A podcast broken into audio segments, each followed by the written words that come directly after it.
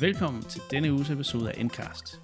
Vi er dit Nintendo podcast, hvor vi vender alt fra morgendagens spil til de gode gamle klassikere. Mit navn er Niklas, og jeg er jeres vært.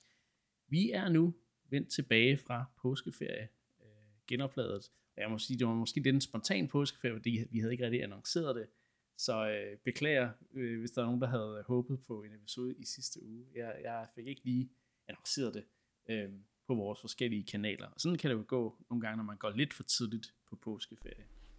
Øh, jeg er selvfølgelig ikke alene i dag, jeg har også mine øh, medværter med mig, og lige om lidt skal vi selvfølgelig også fortælle, hvad vi skal snakke om, men øh, Mark og Anne, hej med jer. Hej Niklas. God påske. Øh, ja, god påske til, til jer også. En, en ting, øh, jeg fik sagt, tror jeg, i forrige afsnit, da vi snakkede om, øh, om, om Switch Sports, det var, at, at jeg tænkte, at de her nye Mies, de jo hed Sports Mies. Men, Anne, vi har fundet ud af, at det ikke er øh, tilfældet. Hvad er det, de hedder rigtigt? Ja. Det er jo sørgeligt. For det var jo et, uh, sup- altså, det var jo et superior navn, ikke? Sports Mies. Men de hedder altså Sportsmates. Så de, de er ikke Jamen, engang altså. rigtige Mies. De, de er mates. Hvad er det for noget? Altså, Jeg ved det ikke. Men ja, altså, her sidder man og har en perfekt branding ja, på Mies, og så, øh, så smider man det bare på jorden på den måde der. Det er, ja. Uha. Skuffende, skuffende, skuffende. Men øh, altså i mit hjerte, der vil de altid hedde Sport Mies. Øh, Jamen, samme her, altså. Det, det, det kan ikke laves om nu. Jeg er nødt til at skrive en mail til Nintendo direkte og sige til dem, at uh, de bliver så nødt til at ændre det. ja, der, er- der er boykot ellers. Ja, ej, Ah, ah, men så, så meget kan jeg ikke love. Jeg er lidt for committed okay. til Switch Sports til at... Uh, ja, jeg, jeg tror heller ikke, jeg kommer til at love det. det øh, så, så, så begynder de at lokke med golf igen, og så er jeg sådan, ah, okay, ja. Så, så vil jeg bare kalde dem Sport Mies på streaming, og, og, hvor jeg, og, og i podcast, og alle andre kanaler, jeg ligesom kan, øh, kan, kan komme ud med det på. Nå, Men det, der jo er Øhm. lidt sjovt i den sammenhæng, det er, at de trods alt knaller det her sportsmarkat på. Ja. Hvilket jo kunne indikere, at det kun er en engangsoptræden i Switch Sports. At det ville jo være mærkeligt, Yes. hvis vi lige Ja. pludselig så de her såkaldte sportsmates i andet end sportsspil. Underforstået Switch det- Sports. så Ja. kan det jo være, at, at, at de hedder Smash, Smashmates i... Øh, Det, det, det lyder... Det? Ja, det lyder forkert, men altså, altså det, who knows? Altså, det, det er Nintendo, det. Smash Eller Mates. card, cards. Du hørte det først i Endcast. Ja, det var en af de bedre, Niklas, det må jeg øh, sige. Ja, og den Jeg synes, fortsættelsen til Metopia, den kommer til at hedde Matopia. Og Smash Ja, det er Topia, også- synes, synes jeg, der var mere for, men øh, ja, ja, okay, ja. Vi, vi må se. Øhm, jeg, jeg, tror ikke, jeg tror, du har ret. Jeg tror nok, øh, det, er det bare er en en engangsaffære. Men, øh, Ja. vi, vi får se. Men jeg er enig med jer, Mm. sportsmis, det lød lidt federe på en eller anden måde, ikke? Og så havde Jo. du også den der sjove distinktion mellem de, altså, sofa-kartoffelmis og sportsmis, ikke? Jo, Jo. præcis. Øhm, det er som, hvor, hvor meget, hvor dedikeret er du? Ja, Øh, er, er, Præcis. du, er du en almindelig mie, eller er du en sport mie? Mm. Så ja, vi, vi, vi får se, øh, hvad der sker. Øh, og om de overhovedet altså, laver en rebranding af Mies, eller om de bare siger, nej, nej, vi kører bare med kartoflerne.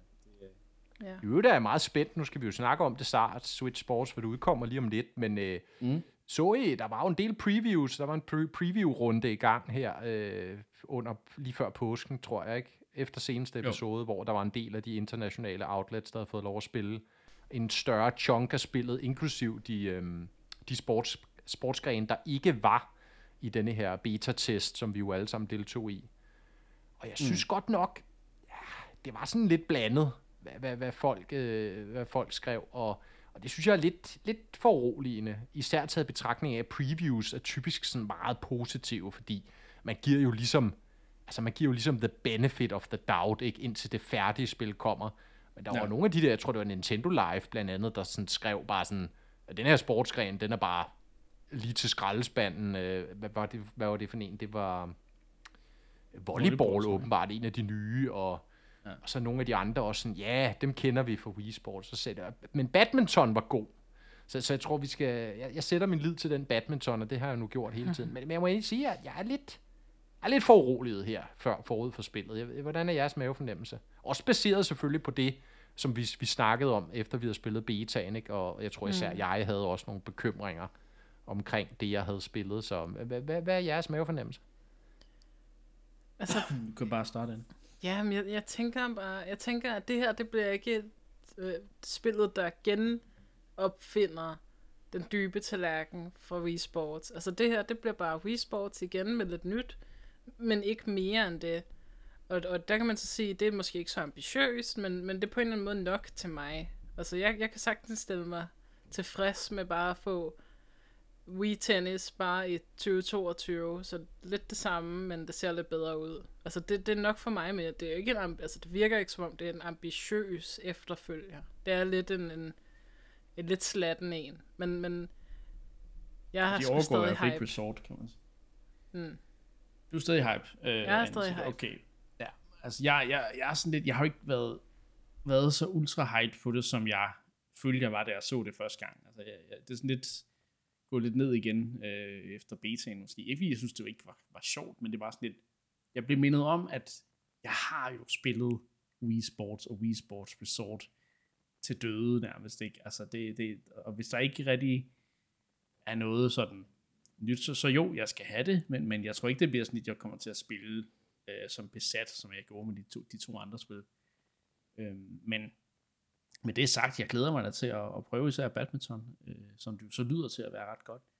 Øh, men, men, men altså, jeg har det sådan en, sådan en et medium hype på det her spil. Det sådan, jeg, jeg glæder mig til det, og glæder mig til at, at finde joyconsene frem, og, og, og ja, og mestre de forskellige sportsgrene, men det er ikke sådan, hvor jeg tænker, åh oh, nej, hvis det her spil ikke øh, bliver det bedste spil nogensinde, så, så bryder min verden sammen. Så jeg, jeg tænker, jeg, tæ, jeg tænker det, det bliver et okay spil, men, men jeg siger ikke sådan, at, at jeg tror heller ikke, det er det mest ambitiøse spil. Men det kan jo være, at når det, hvis det her spil selv er godt, at de så gerne vil vende tilbage og, og, og fokusere mere på de her fitnessspil. Altså, nu ved vi, at, at øhm, Ring Fit Adventure har klaret sig ret godt. Øhm, så er spørgsmålet, om det her kommer til at klare sig lige så godt, det, er jo, det, ved, det tror jeg nu ikke. Jeg, jeg tror, Ring Fit Adventure har mere, øh, mere nyt øh, med sig, kan man sige. Ikke? Øhm, men, men hvis det kan gøre, at vi som får en eller anden form for ny bølge af de her spil, og vi kan få et øh, uh, Ring Fit Switch Sports Resort uh, medley-spil af en eller anden art, det kunne da være fedt, hvis det, det, det, det, det baner vejen for, men altså, nu må vi lige se, så vi lige klare festen, ikke? Så, det er, ja. Men, men vi skal snakke meget mere om, om Switch Sports, når det udkommer. Så, så jeg, lader den, jeg lukker den der og så skal jeg lige fortælle, hvad, hvad vi ellers skal snakke om i den her episode. Det har jeg ikke fået gjort endnu. så øh, vi skal først snakke om, hvad vi spillet. Øhm, der er nogle øh, Mario sportspil, faktisk. Vi bliver i sport, øh, sporttemaet. Vi skal snakke om Xenoblade 3, som øh, har fået en meget overraskende øh, trailer. Jeg vil sige, det er ikke så meget traileren, der overrasker, men måske mere øh, information om udgivelse, der er interessant. Vi skal også snakke om øh, der måske er Game Boy emulatorer på vej til Nintendo Switch Online. Det er jo noget, vi snakkede om sidste år, inden øh, 64-emulatoren blev øh, annonceret. Men nu er der altså kommet nye øh, leaks og rygter, der, der peger imod, at altså, der kommer til at være noget, noget Game Boy, Game Boy Advance øh, emulation, måske til Switch på vej. Det, det der er om. Så øh, har vi spillet, der hedder Juden Chronicle Rising, som jeg gerne lige vil snakke lidt om, øh, som kommer snart. Og så skal vi snakke om, Nintendo har været ude med den store penge på. Og det, øh, det kan jeg høre, hvad, det, hvis I vil høre, hvad det handler om, så skal I høre med øh, helt til slut. Nå, hvad har vi spillet? Øhm, som sagt, den står på Mario Sportspil. Der er blevet spillet Mario Golf 64 i hvert fald, fra min side af. Øh, fordi øh, det er kommet til Nintendo 64-appen på, på Nintendo Switch Online. Er jeg den eneste, der har spillet det? Bestemt ikke, nej. Nej, jeg tænker nej. Nej, Jeg ved jo, at du taler meget højt om det her spil, ja, ja. når vi nævner uh, Super Rushed. Um, Jamen, der er rullet ja. credits op til flere gange i Mario Golf 64, skulle jeg hilse at sige. Så. Hvad med dig, Anne? Ja, jeg har da også en enkelt uh, 18 hullers Ja, okay. i bæltet. Det var, det var Men, lige, hvad øh, det kunne blive til, kan vi Det høre. var lige, hvad det kunne blive til. Den, Jeg har faktisk heller ikke gang. spillet så meget mere end, end, end, end det, kan man sige. Og vi tog Så- også en, øh, en minigolf. Det er rigtigt. Men, men så blev det altså heller ikke til mere fra min side af. Nej. Ja, men skal jeg åbne Men, så? øhm, Du Jamen, åbner. øh, det synes jeg, Mark, at du skal, fordi jeg ved, du har en min, meget stor min, kærlighed til, til Mario Golf 64 er ingen hemmelighed, og jeg må bare sige igen her, den forgangne uge, jeg har fået det spillet, er jeg 100% blevet bekræftet i, at det er bare, altså, det er muligvis mit yndlingsgolfspil nogensinde. Altså, jeg synes, det har, det har bare den der perfekte balance for mig i hvert fald, mellem at være en simgolf og en arkadegolf. Fordi i bund og grund, og det var måske noget af det, jeg havde glemt lidt, så kom det faktisk lidt bag på mig, hvor meget, eller hvor lidt Mario-elementerne egentlig fylder i Mario Golf 64. Altså, mm. der, de har ikke alle de her crazy skud og special moves og løb rundt på banen og sådan noget, som vi kender fra for eksempel Super Rushed.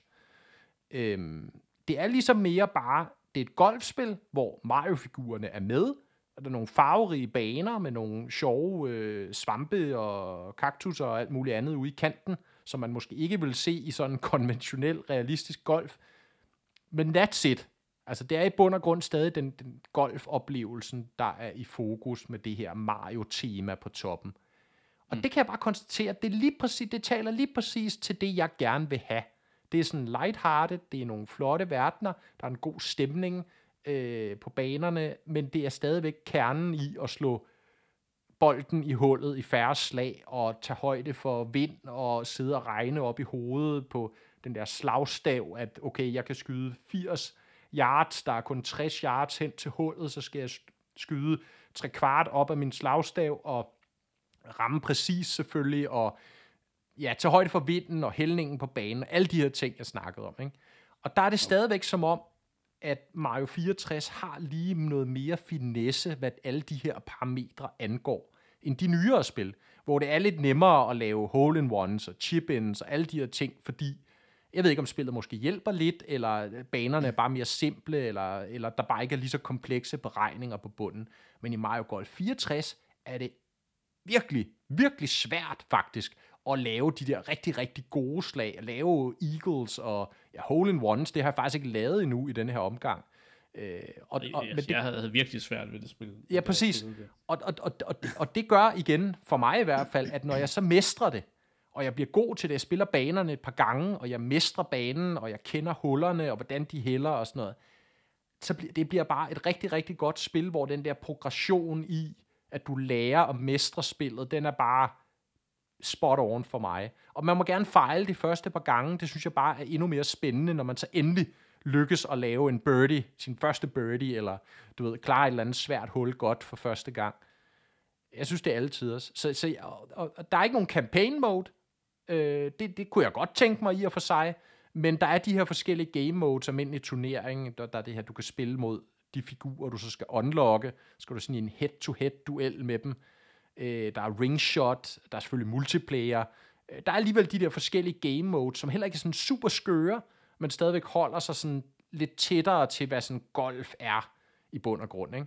Og det er bare... Ja, jeg synes, der var, Ja. jeg synes, der er, der er rigtig godt altså udvalg af ting, man kan lave. Og også selvom, altså det behøver ikke en story mode faktisk, det spil. Fordi der er simpelthen masser af andre ting. Selvfølgelig kunne det være meget cool, men, men det er slet ikke nødvendigt, fordi især minigolf, som jeg spillede helt, og jeg var besat, det, er, det var jeg virkelig stor fan af.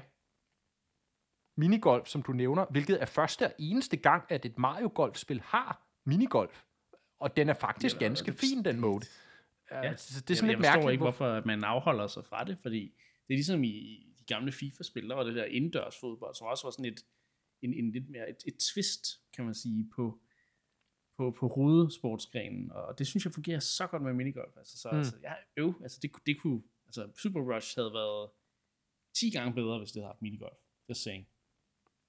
Men altså, som I kan høre mm. på mig, altså, jeg, jeg er ikke i tvivl, altså, det, det, jeg kan bare mærke, og det er vidderligt, altså, jeg har haft svært ved at slippe det i den forgangne uge, altså, det har været, altså, jeg er ikke kommet tilbage til Xenoblade, fordi jeg har spillet Mario Golf 64, altså, det griber mig virkelig, det der spil, hver gang, at det bliver genudgivet, og jeg får lov til ligesom at genopdage det, og, og, og, og, og, og, og konstatere igen bare, at det, det er simpelthen bare golfspillet, der taler lige ned i mit hjerte, med den rette kompleksitet, det rette fokus, øh, og så selvfølgelig Mario på toppen. Øh, Ja. ja, ja. men hvad, hvad, hvad siger I? Altså, jeg hæfter mig ved, det er meget svært. Øh, meget sværere end, end, øh, end Super Rush. Jeg ved ikke, om det er fordi, at, at øh, jeg synes, jeg har, jeg kan ikke se lige så godt, fordi grafikken er mere grynet, eller hvad det er. Men jeg, øh, altså, for det første, så den måde, du ligesom skal se, om, om der er elevation og alle de der ting, det, det, det er meget sværere for mig at vurdere i det spil, altså i 64, end det er i Super Rush. Øh, og det er jo nok også fordi, ja, det Super Rush er mere casual, I guess. Så, så, Jo, men så der har du det, den der indikatør af, altså hele, hele dit slag Ja. har du nærmest en indikator af, hvor din bold Ja, true. går hen, ikke? Øh, så det har vi jo Og- snakket om så mange det gange. gjorde, at jeg havde en meget stor udfordring for mig. Altså, det var en meget stor udfordring for mig at, at ramme, overhovedet ramme bolden i hul nogle gange. Ikke? Mm. Øhm, og så for det andet, så det at slå, altså det at slå de store slag, det, jeg kan slet ikke mestre det der, hvornår er den over, og hvornår er det et godt slag, og altså, jeg, jeg, jeg skal virkelig øve mig for at finde ud af, hvordan jeg, jeg, jeg gør det godt. Og man kan sige, det er, jo, det er jo, på en måde, så er det jo frustrerende til at starte med. Det er jo frustrerende, fordi man ikke fatter det. Mm. Men jeg tror også bare, at, at som du også lidt er inde på, den der mestring, den får bare meget mere, altså den fylder bare meget mere i spillet, ikke? Det der med, at du skal mestre skuddene. Og, og det når du så rent faktisk får det der perfekte skud, og du forstår, hvorfor du gør det, Mm. så tror jeg også bare, at det føles så meget bedre, ikke? Altså, at man er sådan, yes, jeg fik det der gyldne skud, som, ikke fordi, at jeg brugte et eller andet crazy øh, mode, eller jeg fik noget assist, assistance fra, fra spillet, men fordi jeg rent faktisk selv mestrede øh, trykke rigtigt på de rigtige tidspunkter, og selvfølgelig sigte det rigtige sted hen, og de her ting. Øhm, men jeg, jeg, ved ikke, jeg ved ikke, om jeg har tålmodigheden til at, at, at lære det ordentligt. derhen. Og det var derfor, jeg også har kastet mig over minigolf, fordi der skal jeg bare øh, tænke på, på, på putteren.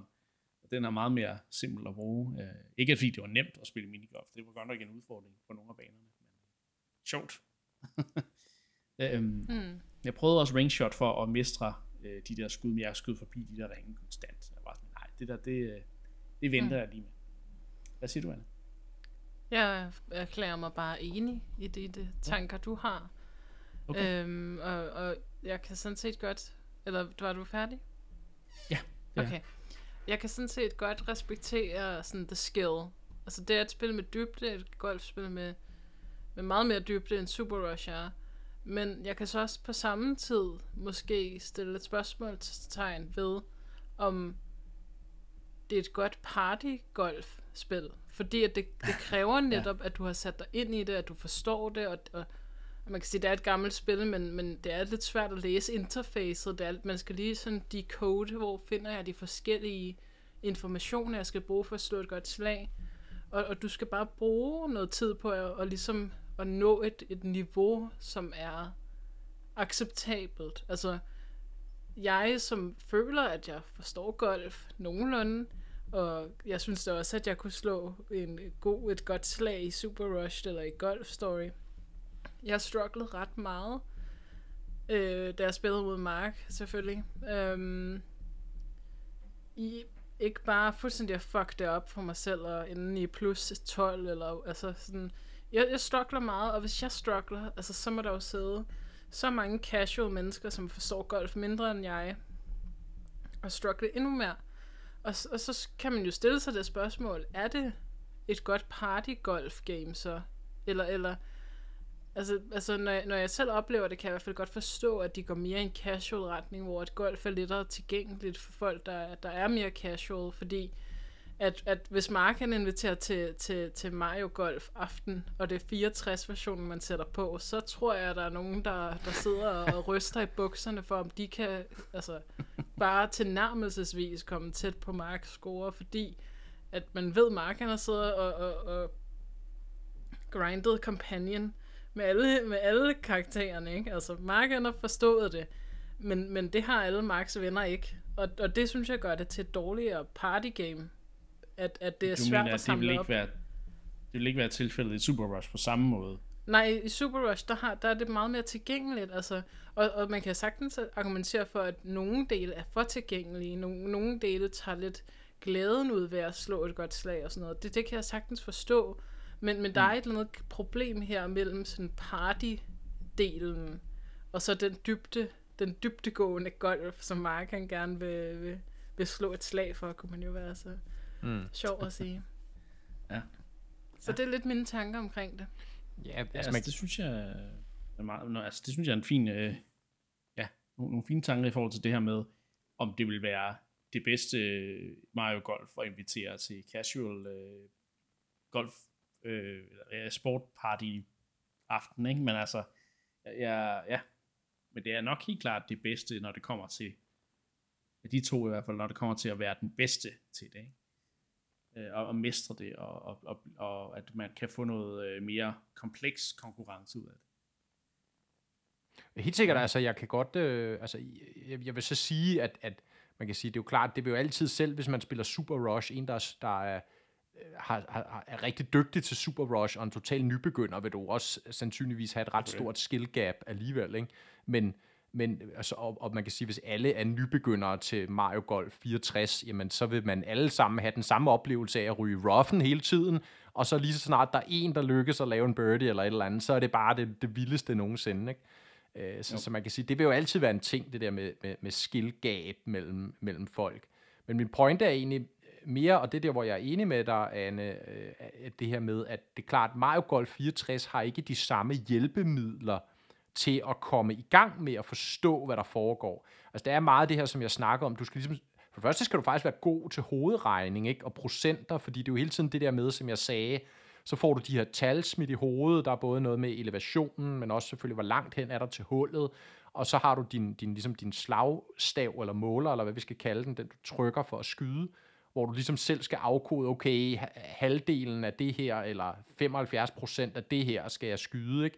Men jeg skal måske samtidig også have topspind på bolden, fordi at vinden går 18 øh, meter sekund øh, nordvest, eller et eller andet, ikke? Så jeg skal, altså, der er alle de der parametre, som der jo også er i Super Rush, men i Super Rush, som man husker det, har du de der hjælpemekanikker hele tiden. Du har den der øh, streg simpelthen, der viser, hvor dit slag, hvordan dit slag kommer til at forløbe som udgangspunkt, hvis du vælger denne her kølle, hvis du sigter her, øh, hvis du, altså, så det egentlig bare bliver et spørgsmål om, kan du slå rigtigt? Det, det er egentlig det, Super Rush bliver reduceret til at det er min mm. kritik så vil komme, ikke? fordi at det, det bliver så det, det, det, som det spil handler om, hvor Mario Golf 64 bliver mere den der hele pakke, som er meget mere kompleks, og som er meget mere avanceret, hvis man er dårlig til hovedregning, eller dårlig til golfbegreberne helt generelt. Ikke? Øh, så, mm. så det, det kan man sige, det, det kunne de godt have haft. Ikke? Den ideelle verden var jo egentlig, hvor du kunne slå det til eller fra.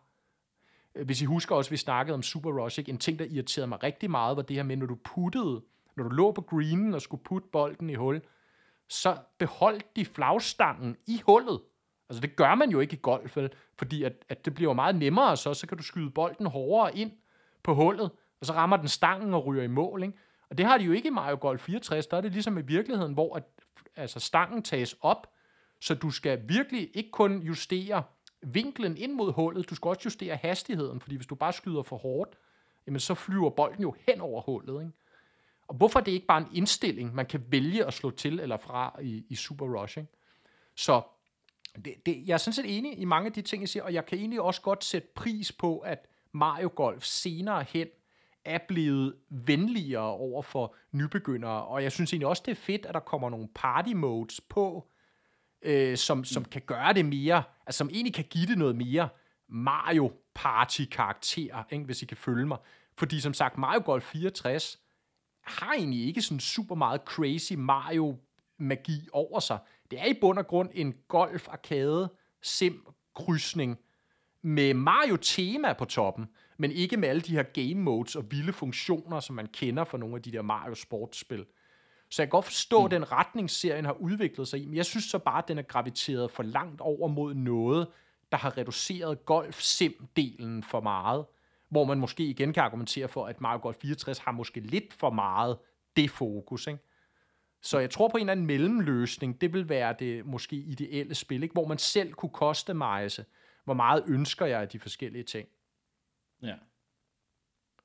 Og så en sidste ting, jeg lige vil nævne også, som egentlig imponerede mig, det er faktisk, hvor flot et spil det egentlig er. Nu nævnte du før, Anne, grafikken er lidt grynet. Ja, ja, man kan godt se, det er et Nintendo 64-spil. Det er lidt simpel geometri og så videre. Men jeg synes, mm. stemningen i banerne er rigtig fin. Det er nogle utrolig gode musikstykker, der er til banerne. det giver det der sådan afslappede golf, natur, harmoni, feel, som jeg synes mm. er fed. Samtidig med det forskellige temaer, så der er selvfølgelig en Yoshi-tema, der er, hvor det er ude i junglen, man spiller golf. Ikke? Der er et bue-tema, hvor det er oppe sådan over skydækket, at man spiller golf. Altså, der er sådan nogle virkelig fede temaer. Der er også bare de her helt almindelige græstemaer nede på jorden. Mushroom Kingdom-style. Øhm, og sådan nogle gode detaljer med, at når du kommer på de første ni huller, så er det dagslys, og når du så kommer på de sidste ni huller, så er det faktisk, så bliver det aften, så går solen ned, og stemningen ændrer sig på banen, og musikken ændrer sig også afhængig af, øh, om du har birdie put, eller mm. par put, eller, altså, kan I huske det, vi snakker om med Super Rush? Musikken var simpelthen innerverende dårlig, og mm. grafikken var heller ikke sådan særlig interessant, meget genbrug af mm. figurer og alt muligt andet. Jeg savnede den der golf-natur-harmoni, som jeg snakker om, og den er der mm. bare i Mario Golf 64, mm. synes jeg. Det er som at spille en golfsim med det her Mario-tema på toppen, med nogle mm. lidt, lidt, lidt øh, avanceret, eller hvad kan man sige, lidt urealistiske omgivelser videre. Men i bund og grund kunne banerne godt føles realistiske. Ja, så er der en ørkenbane, og det gør så, at der er lidt flere bunkers, men det gør ikke, at der er øh, spikes og traps og alt muligt på banen. Vel? Det er først i de senere spil, den del kommer til. Det er klassiske mm. golfbaner, som man egentlig vil lave med virkeligheden, men med det her lige sådan Mario Spice tema på toppen. Og det er jeg vild mm. med, altså. Mm. Så er der jo to øh, originale karakterer også i spillet. som ikke er decideret fra et Mario-spil, så det er jo meget, øh, meget cool også. Ja. Det er jo interessant, at de ikke er vendt tilbage de senere. Jeg vil ikke, jeg vil ikke uh, den nyeste.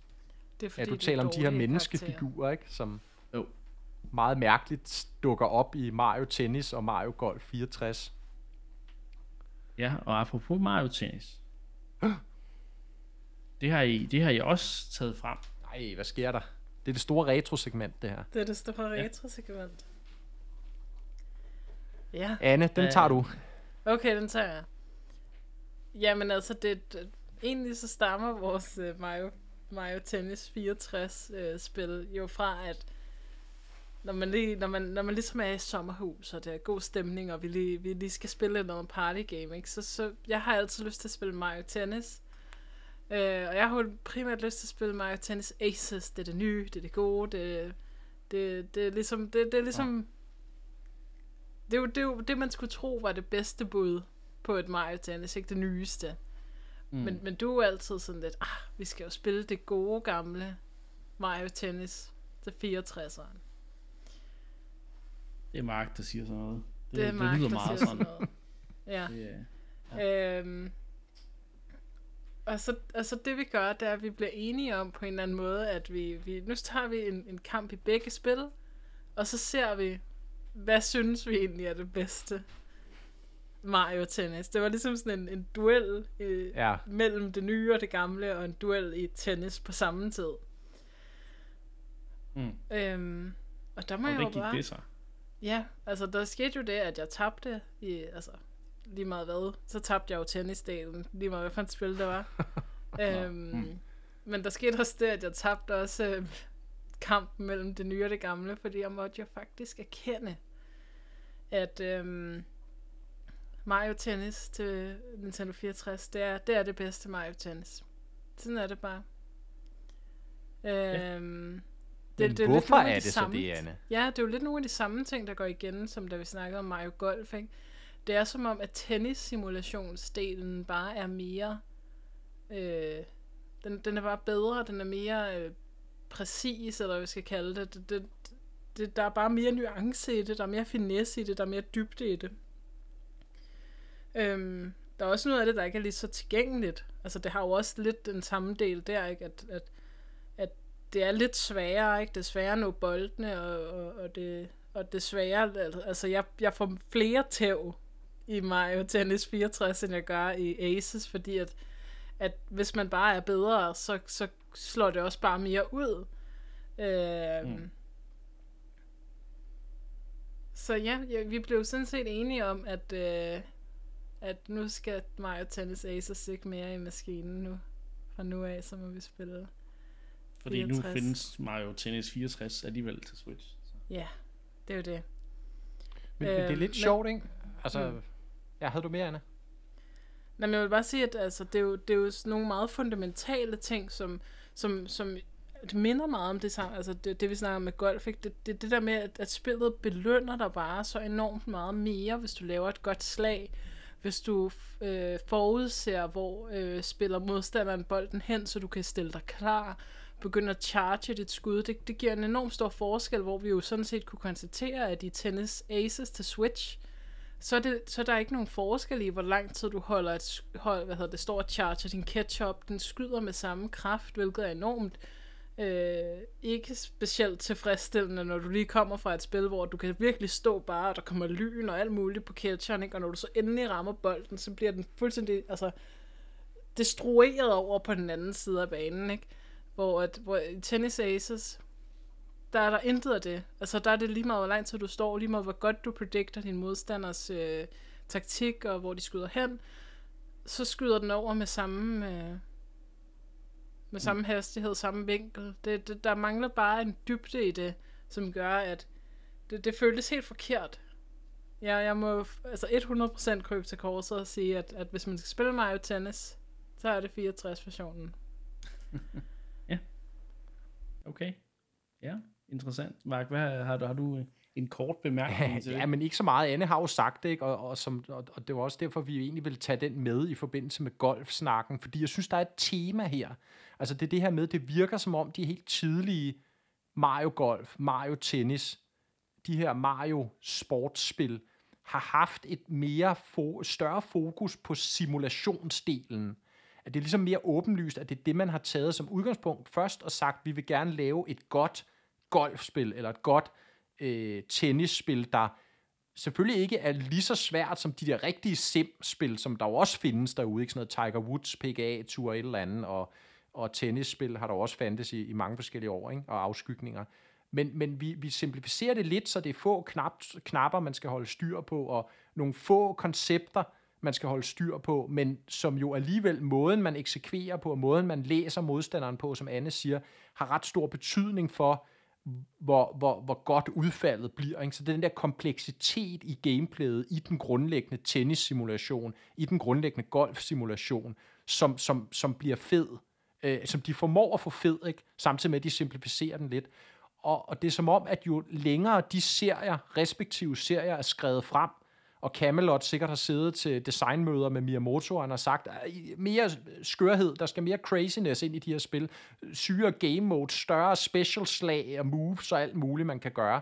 At det som om på en eller anden måde, de, den del har fået overtaget, og det her går rent faktisk ud over gameplayet, dybden, finessen, og deraf også tilfredsstillelsen af at mestre det. Ja, ja, de er sjove spil, at tage et hurtigt slag tennis, aces, eller et hurtigt slag super rush. Mange af de grundlæggende ting fungerer stadig, men den der dybde og mestring, der ligger i de gamle simspil, hvis man investerer en lille smule tid, det skal der til, men så meget er det altså heller ikke, den er lidt gået tabt. Og det synes jeg er interessant at se i to separate spil, to separate sportsgrene, golf og tennis, hvordan det er den samme trend, der har været over årene. Mm. Men det er jo også samme firma, ikke?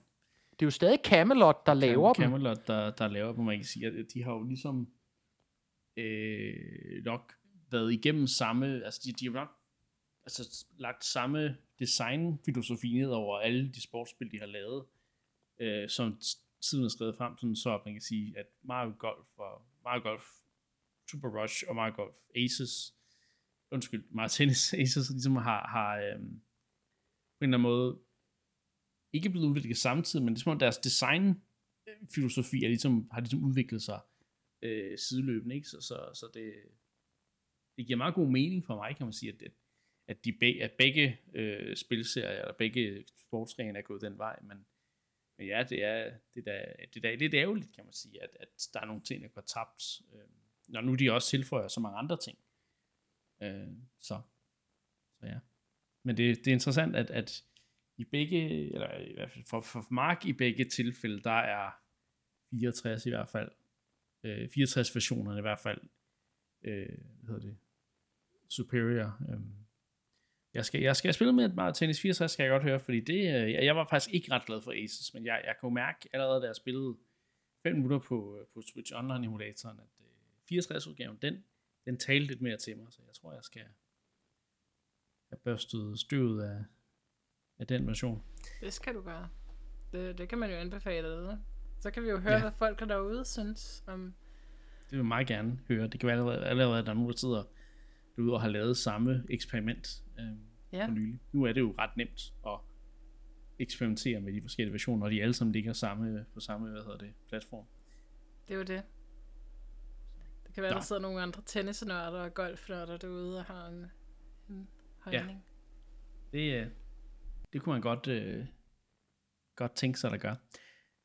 Nå, vi skal videre øh, i programmet, og øh, det er jo ikke nogen hemmelighed, at der øh, i Nintendo-miljøet, og især også her i vores øh, podcast, der har været lidt Xenoblade-feber på det sidste. Efter øh, det tredje spil, serien blev annonceret, der er, er folk jo gået i gang med at genspille de gamle, og øh, genopleve, hvad er det, hvad er det gode, hvad er det dårlige, og, og altså, hvad kan de her spil øh, egentlig. Og øh, så er der kommet en ny CB3-trailer i mellemtiden, og øh, egentlig så var spillet jo sat til at komme i september, øh, da det blev annonceret for blot et par måneder siden i, øh, i en øh, direct. Og så øh, nu har vi så fået en ny trailer, hvor den så siger, jamen øh, nu skal I vente endnu kortere tid for spillet, fordi det kommer allerede den 29. juli. Og, og jeg må også sige, det er jo, altså jeg, jeg kan ikke komme i tanke om, hvornår der sidst er et spil, der er blevet rykket frem og udkommet tidligere, øh, end, end den første udgivelsesdato, det fik. Altså det, det har jeg godt nok aldrig, jeg, jeg har oplevet det, men, men jeg kan ikke huske, hvornår det sidst er, jeg har oplevet det. Så øh, det, det var jo en, en, hvad kan man sige, en, en glædelig nyhed, og nok også fordi spillet er meget, meget, meget færdigt, i et meget, meget færdigt stadie allerede. Så, Ja, det tyder jo på, at Nintendo, det er virkelig, altså de har bare siddet med, med S'et i ærmet, ikke, og ventet på, hvornår, hvad for en måned passer bedst i vores kalender og releases, ikke? Jo. Og det viser jo virkelig, at, som vi jo også har snakket om mange gange, hvordan at, at de planlægger månederne ned til altså hver enkelt detalje og, og, og sørger for, at der kommer noget, og, de, og det Mm. bliver fordelt ligeligt ud over året, ikke? Og så er sådan et spil som Xenoblade åbenbart bare, at de lige har haft i skuffen klar. Øh, ja. Og det må jo have været klar. Altså, i hvert fald Ja. nærmest, da det blev annonceret, ikke? Så har det jo nær- nok været klart. Så Jo. det er imponerende. Det, det, det skal man tro. Det, det kan man tro. Øhm, og det kommer ud der, hvor sådan i det, nogenlunde samtidig med, hvor Skyward Sword HD kom sidste år. Altså, jeg tror, det er en meget fin, meget fin timing for, for spillet at komme ud. Øhm, Ja. ikke, ikke for tæt på julesalg, øh, så det kan komme ud selv, men man kan så sige, nu, nu, nu det er jo også et rimelig stort, stort spil, så der er nogle andre spil, der skulle komme ud i sommeren, der troede, de var sikre, som så ikke kommer til at være så sikre.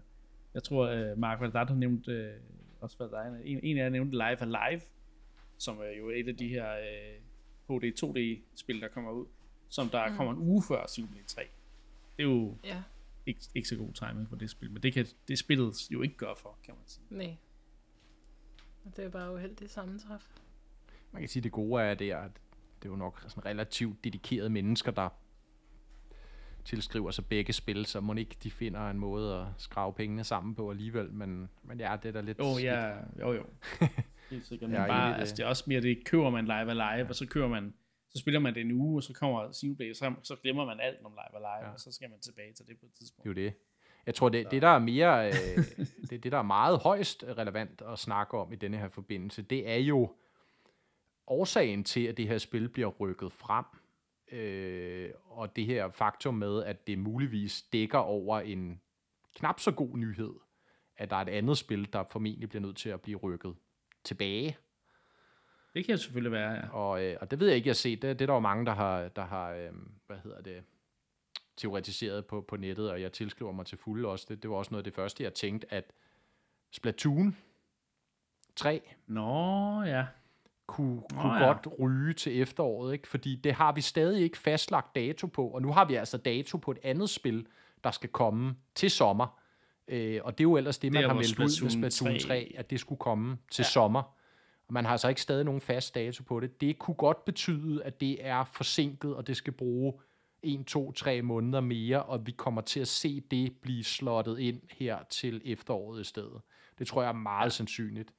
Øhm. Men er det nu så dårlig en ting igen? Øh, det ved jeg nu ikke, om jeg synes. Men jeg tror, jeg tror helt klart, at der er noget om det, fordi vi er i april nu, og hvis Splatoon skulle være kommet ud juni-juli, altså, så skal vi helst have en dato efterhånden. Ikke? Altså, vi jo. kommer tæt på. Det kan selvfølgelig godt være, at de dropper en dato i næste, hvis de laver en eller anden mini-direct, eller mm. bare en Platoon-direct på et tidspunkt, og siger, at det kommer i juni, for eksempel. Ikke? Altså, det er det. Who knows. Men, men jeg synes, det er en, det er en skarp version ude øh, på nettet også af dig, Mark, at, at det, det, det kunne sgu godt være, at, at Platoon 3, det så bliver september-spillet, i stedet for øh, Team Ja, men også bare fordi, ikke, altså, hvis, man, hvis man også altså, tænker lidt over alle de processer, der alligevel også er impli- og bliver impliceret. Altså en spiludgivelse er jo ikke bare også kun udviklingen af spillet, det er hele marketingkampagnen, det er mm, alle ja. mulige processer, øh, distribueringslinjer, alt muligt andet, produktion af spillet, det fysiske kopi osv. Øh, det, det er jo ikke, altså, selvom man kan sige, det er jo positivt for os, at Xenoblade bliver rykket frem, men det skaber jo alt andet lige en masse omrokering internt hos Nintendo, at de skal gøre det. Øh, og, og, og det er jo klart, selvfølgelig kan man sige, når, når spillet er færdigt, vil man gerne have det ud og tjene pengene hurtigst muligt. Men Nintendo har jo mange interesser her, ikke? fordi som I også siger, de producerer mange spil, og de vil også gerne sørge for, at hver af deres spil får noget råderum til ligesom at sælge. Ikke? Fordi folk har ikke to gange 500 mm. kroner på én gang, vel? Der skal helst gå en måned, at de får løn, eller hvad det er, og, og, og, og, og så har råd til at købe det næste spil, der kommer næste måned. Ikke? Og, og, og det er derfor, at jeg så meget tror på den her teori, fordi ja, det der med at rykke det frem to måneder, det er ikke bare Nintendo, der siger, nå, vi er færdige, lad os give det til gamerne noget før. Det er dem, der på ja. en eller anden måde laver noget damage control øh, på, ja. at et andet spil, de havde regnet med, skulle stå for det store salg i sommermånederne, at det er altså ikke klar kottet. Øh, og så har de så heldigvis Xenoblade, et andet fremragende stort øh, spil, de kan sætte på hylderne, på det tidspunkt. Ja. Det synes jeg er en øh, meget, meget... Øh, altså, det, det, den kan jeg også godt tilskrive mig, den der øh, teori der. Det, det synes jeg lyder meget øh, sandsynligt. Men jeg synes faktisk ikke, at det er dårligt for Platoon 3, at det måske lige bliver rykket, fordi igen, vi har snakket om det et par gange, ikke? Hvad er det, hvad er det Splatoon 3 kan, som de to andre ikke kan? Er der noget, vi ikke har set? Øh, og der kunne de godt bruge en længere PR-kampagne, de kunne måske godt bruge noget mere udviklingstid, hvis det er det, de har taget. Det, nu er det jo, altså, hvis det skal komme ud i år, så er det jo nok ved at være, være uh, go, gone gold, ikke? Uh, skulle man tro. Men uh, ja, det, der, ja jeg, jeg tror, det er meget godt for spillet, at hvis det bliver rykket, uh, må vi se, om det er det, der sker, men jeg, jeg, jeg vil ikke være overrasket, hvis det er uh, det, der sker. Nå, tilbage til at snakke om selve Xenoblade 3 trail. Vi, det, ja, vi fik en udgivelsesdato det er, var ret vildt, øh, især øh, når man ikke normalt ser, at selvfølgelig rykket tættere på. Øh. Og hvornår er det, det er, helt eksakt? Som sagt, 29. juli. 29. juli. Yes. Ja, og det var sat til september jo ikke, inden det blev rykket. Altså det, det er jo en måned. Du kan, du kan sige, at det måske er blevet rykket en måned. Ja. Måske halvanden måned. Ikke? Ja. Så ikke en stor ryk, men det er Nå. stadigvæk sådan, nå, wow. Øh, så må vi vente måske en måned mindre. Det, det ved jeg, der er nogen derude, der er meget glade for. Ja, altså perso- personligt. ja, personligt er jeg jo øh, personligt er jeg jo næsten ked af det, fordi at øh, nu har jeg jo mindre tid til at komme igennem min Xenoblade pilgrimsrejse.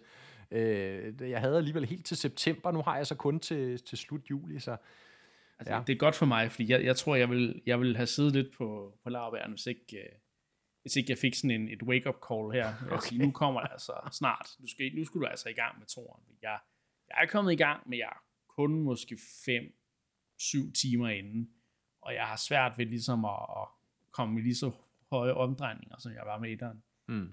Øhm, også, nok også fordi etteren, der fik jeg lov til at skip. Der, der, der, der skippede jeg jo starten, vi havde et 20 timers save. I toeren har jeg et 40 timers save, og det er altså, der er en forskel i forhold til, hvor mange meget historie, du har oplevet på mm. 40 kontra 20 timer. Ikke? Nå. Tomb Raider 3, traileren den viser jo gameplay og noget historie halløj. Men, men især viser den gameplay i kampsystemet, øh, som der virkelig bliver vist frem i den her trailer. Og øh, hvad, hvad, hvad er jeres umiddelbare reaktion på, på det gameplay, I har set fra, fra træerne? Åh, øhm, altså det ser, jo, det ser jo vanvittigt ud. Altså det er jo et, et godt, øh, en god måde at beskrive det på. Er, er det godt eller skidt? Vil jeg så lige Ja, altså det er jo sådan lidt, det er jo sådan meget øhm, over the top, ikke? Og, øh, og, og, og man Jo. kan virkelig mærke, at de, at de sådan for hvert spil ligesom skal one-uppe sig selv i, hvad for nogle sindssyge systemer, der kan blive proppet ind i det spil, ikke? Og, og, og vi ser for eksempel, at man ikke styrer tre karakterer, som vi kender det fra i hvert fald etteren, og jeg mener også toeren. Øhm, men at man styrer hele, hvad, 6-7 personer i et party på en gang. Og så ikke nok med, at man skal styre alle dem, så kan de også øh, parvis øh, fu- fusionere sig sammen og blive til en, en eller anden sådan Titan-agtig øh, tingest, Ja. øh, som, som, som ser vanvittigt ud, og ja, det er jo bare system på system på system, og det var jo nogle af de ting, jeg ikke kunne lide ved toeren, da den kom.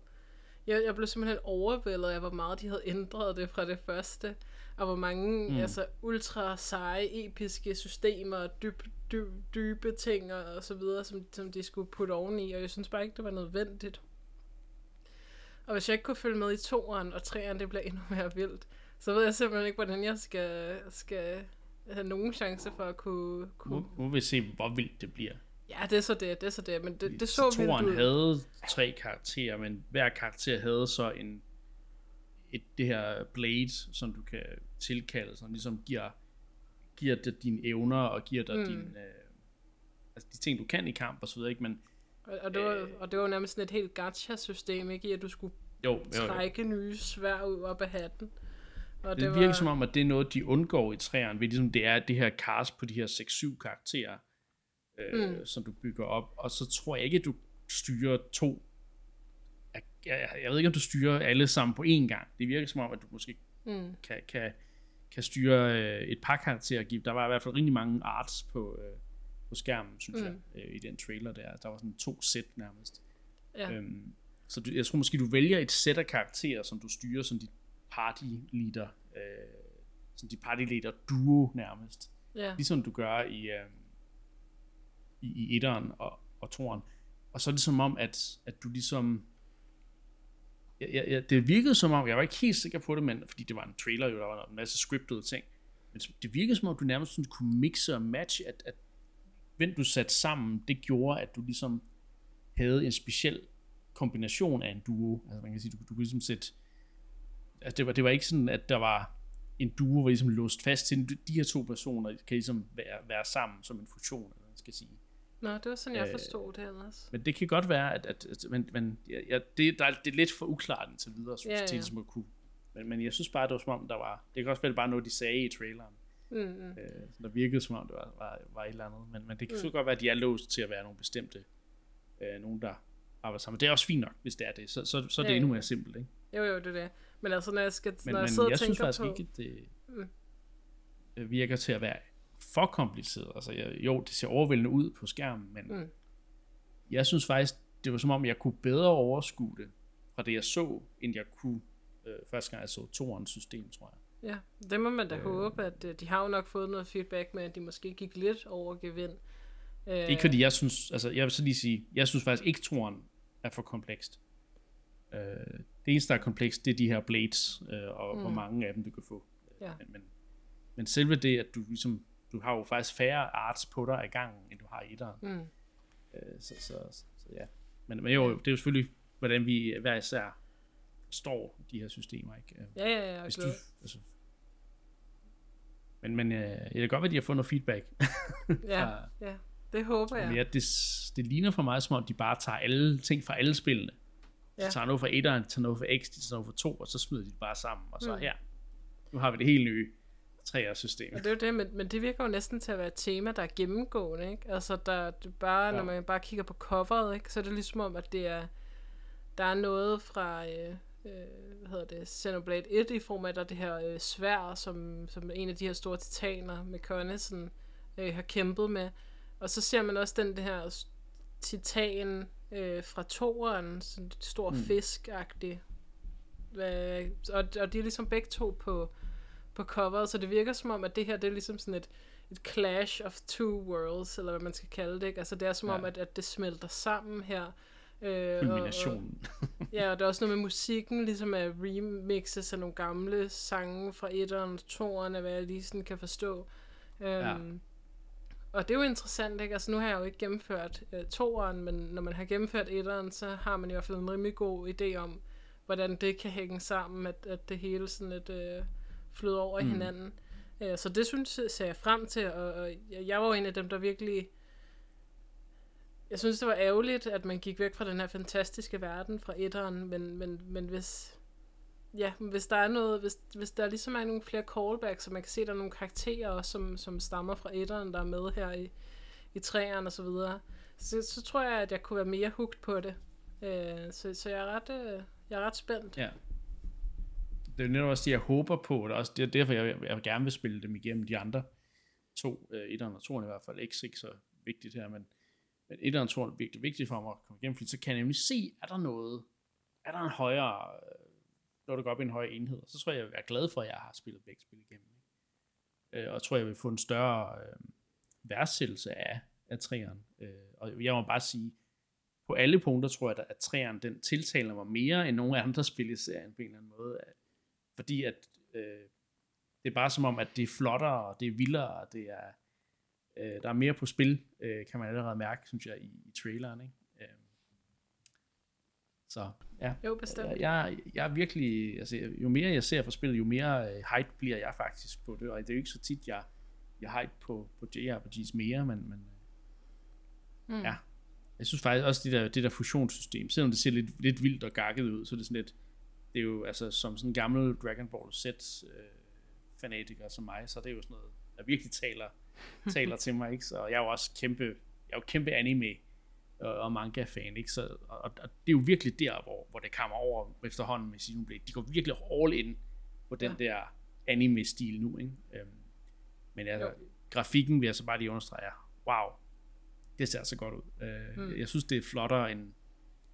Altså, toren var faktisk lidt grynet at se på, men mm. det Mm. føler, jeg føler ikke, at træerne virker lige så grynet Nej, det virker øh, mere i sin clean. præsentation. Ja, så den minder, og så er den selvfølgelig ikke lige så realistisk som, som X øh, overhovedet, den er meget mere anime-agtig, men jeg synes også, det, det altså X var et flot spil, ikke? men jeg synes virkelig, de, de, de rammer den der øh, high fidelity af grafik, øh, selvom det er på en Switch, det kører. Altså, nu vi Mm. selvfølgelig se, hvordan det kører. Nu har vi set meget trailers og cutscenes og sådan noget, ikke? vi må se, hvordan Mm. det rent faktisk kører. Øh, jo selvfølgelig var der gameplay, men ja. Ja. Jeg synes, det virker flot. Jeg synes, det virker til at køre ret godt. Mm, Ja. helt sikkert. Men Jeg er også... Øh, jeg håber virkelig, at jeg kan nå at gennemføre Ja. både etteren, det skal jeg nok nå, men også toeren. Øhm, Jeg skal nok Ja. rapportere, om toren er mere øh, venlig, hvis man ikke klarer sidequests. Vigtig og det bliver jeg detalje. jo nødt til. Det er jo noget af det, jeg virkelig nyder ved etteren, så, så, så det er ikke så meget den del, jeg vil skippe. Jeg vil bare gerne skippe de der fucking svær, der også er mennesker.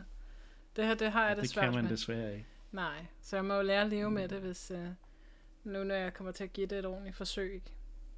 Men jeg vil sige, jeg, jeg synes, jeg, jeg tager et sådan rimelig afslappet øh, tilgang til det der gacha-system, hvor jeg sådan lidt, jeg kommer ikke til at gå så meget op i, hvor mange blades, og om jeg får de sjældne og sådan nogle ting, fordi jeg hader sådan noget. Altså det, det der grinding-element.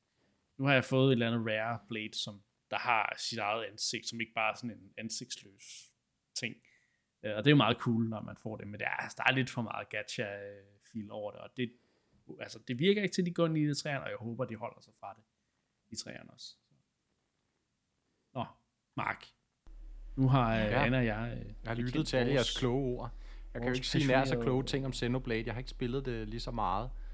Men jeg vil sige Nej. umiddelbart, når jeg kigger på den trailer der, der er selvfølgelig en masse ting, jeg ikke forstår, fordi at der er en masse sådan indforståede ting, når man kender, virker det til i hvert fald, når man kender etteren og toeren Altså, Der er sammen. mange ting, jeg heller ikke forstår. Okay. Jeg vil sige, der er nogle ting, hvor jeg kan sige, Nå, det der minder mig om noget, men. Ja. jeg har sådan generelt, en, generelt, når jeg ser den trailer, så er jeg stadig virkelig forvirret. Ja, okay. Fordi det er sådan en sådan usammenhængende, fragmenteret anime-trailer, ikke? Ja. Men, men det virker som om, at det er ligesom et... Altså, jeg kan godt købe ind på det der, I også siger med, at det virker lidt som et sådan Xenoblade Greatest Hits spil, vi får her. Hvor de har taget alle de ting, der var ligesom elsket ved de forskellige spil, og fusioneret dem ind i sådan et stort, ultra Xenoblade-spil, hvor alt er vildere og større, fordi det skal det åbenbart altid være i rollespil. Personligt, eller i efterfølger jo generelt, ikke? det er ligesom, der er den der forventning om, at efterfølger altid bare er større og vildere. Og mange gange, ja. hvis man tænker over det, så bliver det efterfølgernes død. Ikke? Kan I følge mig? Det er ligesom med film ja. også, at toeren og treeren er altid dårligere end etteren. Øh, den, den har mere og større og vildere eksplosioner og dinosaurer og, og, og hvad end det måtte være. Men det er som om, der er et eller andet kreativt, der går tabt, fordi fokus bliver at lave større og vildere og bedre. Og mm. det kunne jeg frygte med Xenoblade 3. Sådan helt personligt, at, at det vil være noget af det måske, hvor jeg tænker, wow, det hele er super godt lavet og super veltunet, og de har taget den her fede mekanik herfra, den her fede mekanik herfra, og så er det bare blevet det her superspil. Men måske kommer der til at mangle en eller anden form for rød tråd, der binder det hele sammen i en eller anden kreativ vision. Det ser man nogle gange. Jeg siger ikke, det sker her, men det, det kunne jeg frygte ud fra det, jeg har set i den trailer. Altså, men det, var ser, sådan, jeg havde det med toeren, kan man sige. Det var sådan, du allerede havde det med toeren, som jeg ikke er kommet i gang med endnu, ikke? Øh, så der må vi se, om jeg allerede sidder med den følelse der. Øhm, og så det her med, at men det er sådan lidt en personlig ting, men det er det der med, som I sagde, UI'et. Jeg, jeg går meget op i UI, og det har også en forklaring af, at jeg ikke sådan har et super godt syn og sådan noget. UI'et, uh, det mindede mig rigtig meget om X. Rigtig, rigtig mange objekter på skærmen samtidig. Alt, alt, alt for lille tekst. Altså, det, det kunne godt mm. lige blive et ja. problem for mig. Øhm, hvis man husker X jo, altså det er jo nærmest uspilligt, hvis du bare er en smule nærsynet, ikke? Altså, skal du bruge en lup for at læse teksten? Øh, så, så, så det, det, det virker lidt som om, at, at UI'et går tilbage til den øh, mentalitet. Sikkert fordi de har så mange af de her systemer, mechanics, features, de skal finde plads til et eller andet sted, at det ender med ligesom at klotter hele UI'en. Øh, så det kunne godt være et symptom på det i hvert fald. Så det er også sådan lidt lidt skeptisk omkring. Ja. Men altså ordnet, overordnet set ser det jo super flot ud, og grafikken er enig i, at er rigtig. Stilen er ikke sådan 100% mig, men det har den egentlig aldrig været i nogen af Xenoblade-spillene. Det er ikke sådan umiddelbart de grafikstil, jeg resonerer meget med, men jeg sætter pris på, at den er velproduceret, og den rammer det der look rigtig godt, og det ser fantastisk, og historiefortællingen ser kompleks og ambitiøs ud, og igen, altså alle de her features, jeg tror, det bliver et rigtig solidt rollespil. Øhm, men ja, spørgsmålet er, om det bliver en af de der, der virkelig kan, kan holde, holde mig fanget. Ikke mindst har det den der X-faktor, som jeg synes, vi har i det første Xenoblade, som jeg selv jo, som I ved, er i gang med at spille igennem. Det der helt vanvittige level design, som er så fedt. Øh, har, har træeren den der X-faktor? Hvad, hvad bliver det? Hvad bliver det, der gør det spil unikt og noget, man bare skal opleve, selvom man har spillet de andre Xenoblade-spil? Jeg får nærmest lyst til at kalde det for Xenofaktor. Ja, præcis. uh, nu har jeg så ikke spillet de gamle Xenoblade. Eller du er Xeno, fuld af gode puns i dag, Niklas. spil. Men det tror jeg, det er egentlig... Det skal være ret gode. Ja, det, det, det var mine tanker omkring øh, den ja. trailer, ikke? Jo, jo. Jamen, øh, det er jo rigtig... Det er også det, jeg sådan lidt havde forventet, kan man sige, når, når jeg kender dit, dit, din tilgang til Xeno, øh, Xenoblade-serien, ikke? Men øh, altså, jeg, jeg synes, det ser rigtig lovende ud. For mig i hvert fald. Jeg, der er rigtig mange ting, der taler virkelig meget til mig. Øh, nu må vi se, hvordan det bliver at spille det rent faktisk. Om det bliver overvældende, fordi jo, øh, jeg tror, det var X, der har været mest overvældende indtil videre. Øh, sådan rent kampsystemsmæssigt, men, men, øh, men jeg synes, altså toren, der er i hvert fald lige nu, når jeg gennem, gennemspiller, det kommer I måske også til. Det kan være, I, I, I uenige, når I spille igennem. Jeg synes lige nu, at det er sådan rimelig til at overkommeligt. Jeg er så også kun nogle få timer inden. Ikke? Det kan godt være, at der kommer endnu mere kompleksitet med de der blades og ting og sager senere, der gør, at det bliver sådan fuldstændig uoverskueligt. Etteren er sådan rimelig, det er rimelig til at have med at gøre. Ikke? Altså, det, det sværeste at forstå, det er de der talent trees, med, hvor du skal have gode forhold til hinanden og, og ting og sager. Ikke? Altså, det er ikke engang, fordi mm. det er så komplekst. Så øh, vi må se. Det kan være, at, at træerne også bare ser komplekst ud på overfladen, men mm. ikke arbejder med så mange subsystems. Det kan vi jo ikke rigtig se endnu, kan man sige. Nej, men det er rigtigt. Det, det, det kan det eneste, vi kan være. se, det er, at der er, man styrer flere karakterer på én gang, og at man kan fusionere, og så bliver man jo kun til én karakter lige pludselig. Det minder mig faktisk lidt om de der, øh, de der store robotter i, øh, i Xenoblade, øh, øh, ja, Xenoblade X, ikke? Altså mm. på en eller anden måde, så er det som om de har taget lidt det med også, ikke? Så. Men, men samtidig så designmæssigt minder de meget om de der blades, øh, de almindelige blades, man finder i toren. Så, så den, der er nødt nogle ting, der er sådan, der, det føles som om, der er noget DNA i Ja. ja. træerne, som der, der det er helt klart, Ja. ja, som, som vi også er blevet enige om her, peger på alle spillene i serien. Og Det skulle jeg til at sige, Niklas. øh, Det bemærkede jeg også godt, de der fusions der. Der var nogle af dem, der lignede de der blades, komplet med store babser og det hele. Du. Ja, der var en af dem, der var lidt, hvor man tænker, oha, det var risk, risk risky design. Ikke? Men, uh, Not safe for work. Nej, altså men det, er jo ikke helt, det er overhovedet ikke samme niveau som Nej, nej, nej, og det, det synes jeg personligt er fint jo ikke, det er jo smag, en smagssag, ikke? men altså, jeg, jeg synes som et spil, der gerne vil appellere lidt bredere, er det nok Det ikke en dum til, ting de- lige op og tone den der del lidt ned i hvert fald. Men, Hvis men, du kigger på det generelle lidt, ikke? karakterdesign af de, dem, vi har set i partiet, kan man sige, så er det også generelt set, at de holder det mere nedtonet. Øh, også fra et anime-synspunkt. Det synes jeg er fedt. Altså, det, det giver... Det gør bare, at man kan tage det mere seriøst på en eller anden måde. Ikke? Altså, øh, I stedet for, at man hele tiden skal sidde og sådan tænke, at det er faktisk ubehageligt at kigge på skærmen.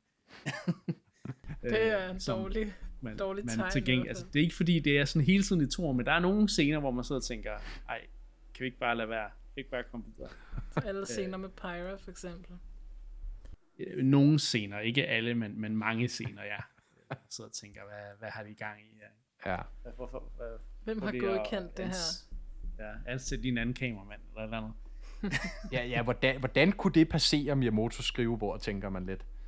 Men Ja. øh, Han har bare givet dem en pose penge. og det, så kan, det kan være, at han har en, en fetish, vi andre ikke har opdaget endnu. Ja, måske.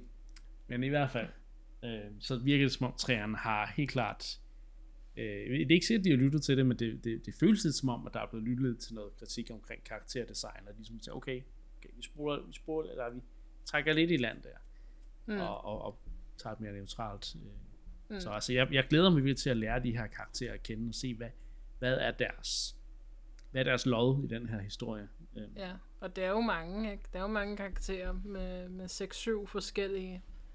Men Så, det er vi jo vant til fra etteren. Ja, Der har du også nok. Men der er vi så også vant til, at der er nogle imellem. karakterer, der ikke siger noget i halvdelen af spillet, ikke? Jo, og det håber jeg selvfølgelig ikke, at vi kommer til at, at have. Øhm, så jeg, i toren kan jeg sige, at, at, at, jeg kan huske, at, at uden, uden at spoil for meget, Mark, så ham, øh, Nopon, du får med i etteren, og hvad er det? Riki. Ja. Han, han har nogle perioder, hvor han ikke siger så meget, men det synes jeg ikke helt er det samme med, øh, med, med ah, hvad er det, han hedder i toren? Hvad hedder han? Det Tora. Tora, ja. Øh, det er ikke helt det samme. Øh, så så, så jeg, jeg tror, at de har lært lidt omkring, at, at de, de altså, både fra, bare fra etteren til toeren, at, at alle karaktererne skal have en, en grund til at være der, og det håber jeg virkelig, at alle karakterer i træerne har, når der er så mange. Mm. Jeg kan ikke huske, vi bliver ved med at sige 6-7 stykker. Jeg tror ikke rigtig helt, vi er... Var der ikke tre par af to, og så var der sådan en, en, en syvende mand, som jeg... Ja. Det kan være, det er det, der er hintet til, at man kan customize, jeg ved det ikke. Vi, vi må se. Jeg læser også på hjemmesiden, at der er sådan noget class change og sådan noget der, oh, ja, hvilket jo så godt kunne være et af de der subsystems, der kunne gå helt ud af Ja. kontrol. hvis du Øh, skal sidde det glæder og mig spække syv Jeg- karakterer. Altså, jeg det, det er det fedeste i... Ja, hvad siger du? Jeg sagde bare, at øh, hvis man skal sidde og, og sådan øh, spække og skifte jobs og talent, så er alt muligt på syv karakterer, når jeg sidder og tænker på, hver gang Ja. jeg skal ind og levele mine skills op, bare med tre karakterer. Ah, Okay, der er så selvfølgelig lidt flere i alt, fem eller hvor mange man har. Ja, okay, så det, det er lidt det samme. jeg kan Ja. se det, men det er fandme også noget at arbejde og skulle ind i inventory-menuen, når man har samlet gear i et helt område, og så skal ind og, og sidde og finde ud af, hvem der skal have været på. Ja. Så man kan håbe, at de, de har noget assistance med gear og sådan noget i det nye. Ja, Men at class change, det er sådan noget, jeg elsker. Det er, altså Fire Emblem, det, det er halvdelen af min tid brugt i det spil. Det er på at finde ud af, på at finde ud af hvad, hvad for nogle klasser skal mine karakterer oh. opgraderes til og sådan noget. Jeg, er jeg kan slet ikke få nok. øhm, så er der andre ting, hvor man bare lidt, nej, det, der, ikke, ikke mere det, det er for komplekst i forvejen. Men lige der, der er sådan lidt, jo flere classes man kan, man kan skifte mellem, jo bedre. Øhm, men det kan også godt være, at, at det kan bruges til, at man kan komme uden af det der med, at ligesom i etteren, der synes jeg jo, at jeg tit bruger de samme karakterer, fordi det fungerer, ja. deres skills. Det kan være med class change i træerne, du kan lidt komme uden af det og sige, at jeg kan godt bruge en mere varieret karaktergalleri, fordi at næsten alle karakterer måske kan blive en healer, ikke? Uh, who knows? Mm, uh, men der har du dem så også alle sammen ude på en gang, så der har du ikke helt det samme problem. Nej, nej det, det er selvfølgelig rigtigt. Det er selvfølgelig rigtigt. Ja, jeg glæder mig til at se, hvordan det bliver. Og nu er der ikke særlig lang tid til. Ej, det er der ikke. Toren skal... Ej, ja. Det bliver lidt... Uh, man får lidt stress. Det gør man. Masser af tid. To måneder eller sådan noget. Ja. Ja, to og en halv. If det er rigeligt. Um, Nå, er der, er der flere ord, flere passionerede ord om Xenoblade 3 og de andre spilleserien? Nej. Nej. Men lurer mig, om vi ikke kommer til at snakke meget mere om det. Xenoblade-feberen er ikke overstået. Års tema nærmest jo. Ja. Det er ikke overstået endnu. Jeg er i hvert fald stadig i gang med etteren. Jeg var, jeg var så lige ved at knække øh, sidequest-halsen på øh, et af de uh. sidste områder, hvor man, man, man kommer til et sted, hvor der... De har ikke engang prøvet sådan at gøre det naturligt. Der står bare sådan seks statuer, som Nå, alle ja. sammen har en quest. Men, men de har så ikke bare alle sammen en quest, de har flere quests. Så jeg er i sådan det sidste område, hvor at at jeg gik fra min questlog, som var helt clean. Jeg havde en quest tilbage fra, fra det forrige område. Og så lige pludselig havde jeg sådan 15 quests i det sidste område. Så, så der, var jeg, der var jeg lige ved at knække over, men, men jeg, vil jeg skal sige, igennem det. Jeg vil så sige, at den er faktisk ikke så slem, som den virker til at være til at starte Men Jeg fik den samme, sådan, wow. Men jeg fik faktisk klaret alle sidequests i den, den, den, det område. Ja, ja, ja. ja men... Og det er jo utroligt, at jeg gjorde det, ikke? jo, jo, jo. Det kan du sagtens. Ja, jamen, som, ja, jamen, du er sidequest øh, ekspert, altså. ja, jeg brugte også forleden dag øh, i hvert fald en time på alle de der krystalfragmenter, man samler op i løbet af spillet. Oh, der, der er jo ja. det her øh, øh, smeltesystem, hvor det også er med ja. deres venskab, og, og man skal sørge for at, at sætte den rigtige på... Øh, jeg tror, det sidder, der er en heater, og der er en smithy-person, og så skal man sådan crafte de her gems, man sætter i gearet, og man behøver slet ikke interagere med systemet, men jeg tænkte, nu har jeg samlet så mange af de her krystaller op, så jeg må hellere lige prøve at se, og så tror jeg, jeg brugte en time på at sidde og fuse krystaller sammen. Det er også vigtigt, fordi hvis du ikke gør det, så får du en fuld øh, crystal inventory. Ja, og det havde jeg nemlig. Det var også det, det der promptede mig til at gøre det. Men ja, altså, hvis man ja. har det, så, så kan du ikke samle nye op, og det, og så collector, hvis du ikke kan samle nye ting op, og de bare ja, ligger hvorfor så det spille? Altså, det er jo, altså, hvorfor så spille Xenoblade, hvis man ikke kan samle ting op? Det er jo helt det, spillet. Det, det, er, det er jo en, en, en synd mod menneskeheden nærmest. ja, men det, det, det er et af de der systemer, hvor man tænker lidt, den der kompleksitet, der er lagt i, hvorfor? Altså, ja. Ja, ja, så ja, du behøver jo slet ikke interagere med det system. Nej. Altså, du får jo gode gems og sådan noget, ikke? Men, mm. men det er jo, hvis man vil, vil op og køre de perfekte builds. Ja. Det er dog lidt nemmere at have med at gøre i toren. Og det er som jeg noget, husker. faktisk. Der er et andet system, men det er lidt mere simpelt. Ja. Nå. Nå. Yes, vi skal videre i teksten. Øhm, Gameboy, øh, jeg, fik, jeg fik nævnt, at der måske er Gameboy på vej til Nintendo Switch online. Det var noget, som jeg snakkede, det snakkede vi om sidste år, lige inden 64 blev, øh, hvad hedder det, annonceret. Og det var fordi, der var ligesom en masse rygter, der gik på, at amen, øh, det var Gameboy, der var på vej, ikke Nintendo 64. Og nu er de rygter altså blevet genoplevet, fordi der har været et, angiveligt været et leak, der viser Nintendos Game Boy og Game Boy Advance emulatorer udviklet af Nerd, øhm, som jeg forstår det. Men Mark, jeg forstår det jo ikke 100%, vel? Det altså, jeg fordi der, der, der, der er noget, der er noget øh, uenighed omkring, hvorvidt de her leaks er, altså om det er legit, eller om det, det altså bare nogen, der har faked det, ikke? Jo. Det er det jo, normalvis er der nogen, der har faked ja. det, men, men... Ja, jeg, jeg, er ikke, jeg, er ikke helt, øh, jeg er ikke helt up to date på, hvor konsensus er landet, så det kan godt være, at den findes derude. At, at, at, men, men, men i hvert fald har jeg set for og imod argumenter for, at det her skulle være rigtigt.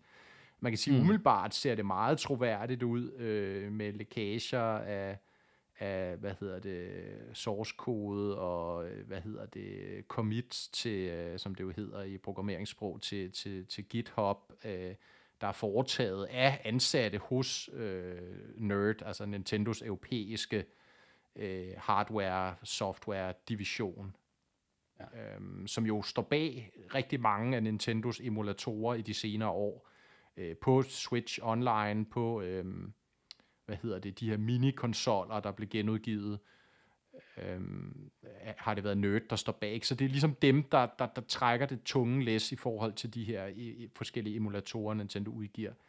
Så det mm. ser alt det ser meget troværdigt ud. Øhm, og, og, og det vil være relativt svært at fake umiddelbart, ikke?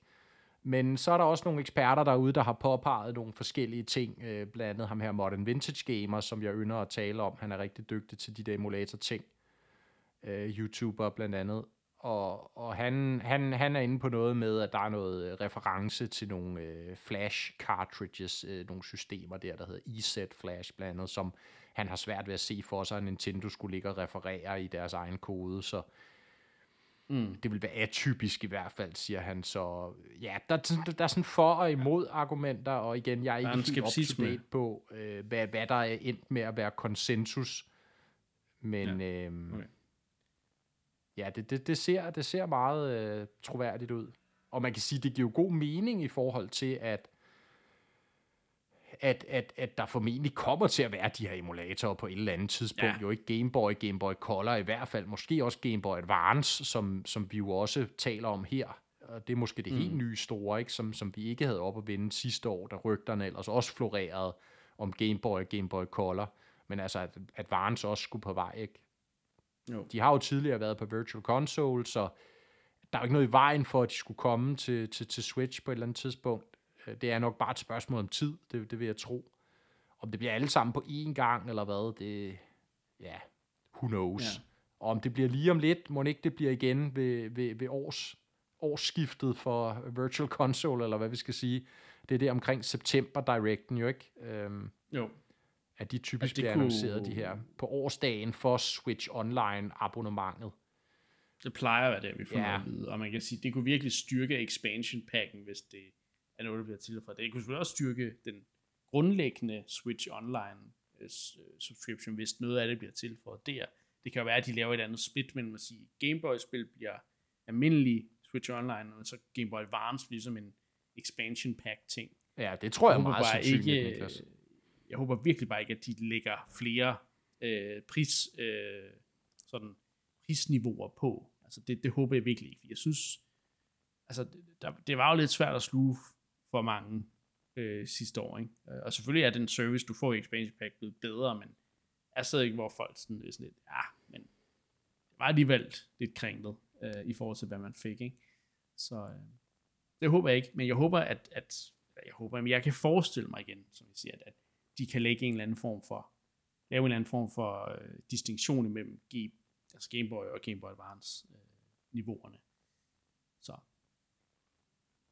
jeg håber, jeg håber, vi får det igen. Jeg, jeg, jeg, jeg hunger, altså vi har jo snakket om de der Game Boy-spil sidste år, hvad for nogle vi gerne vil se og sådan noget, ikke? Jeg hungrer virkelig efter at få det bibliotek nemmere tilgængeligt på en digital måde især, øh, hvor jeg måske endda kan komme til at streame nogle af spillene, ikke? og vise min kærlighed til mange af de her øh, Gameboy-spil, som jo virkelig har været en stor del af min barndom. Ikke? Så Bestemt. Mere af det. Mere af det. Og jeg håber virkelig, det, det sker. Om det lige er med det her lige en mente, det, det må vi jo se. Men altså, det, det er da meget fedt, at, at,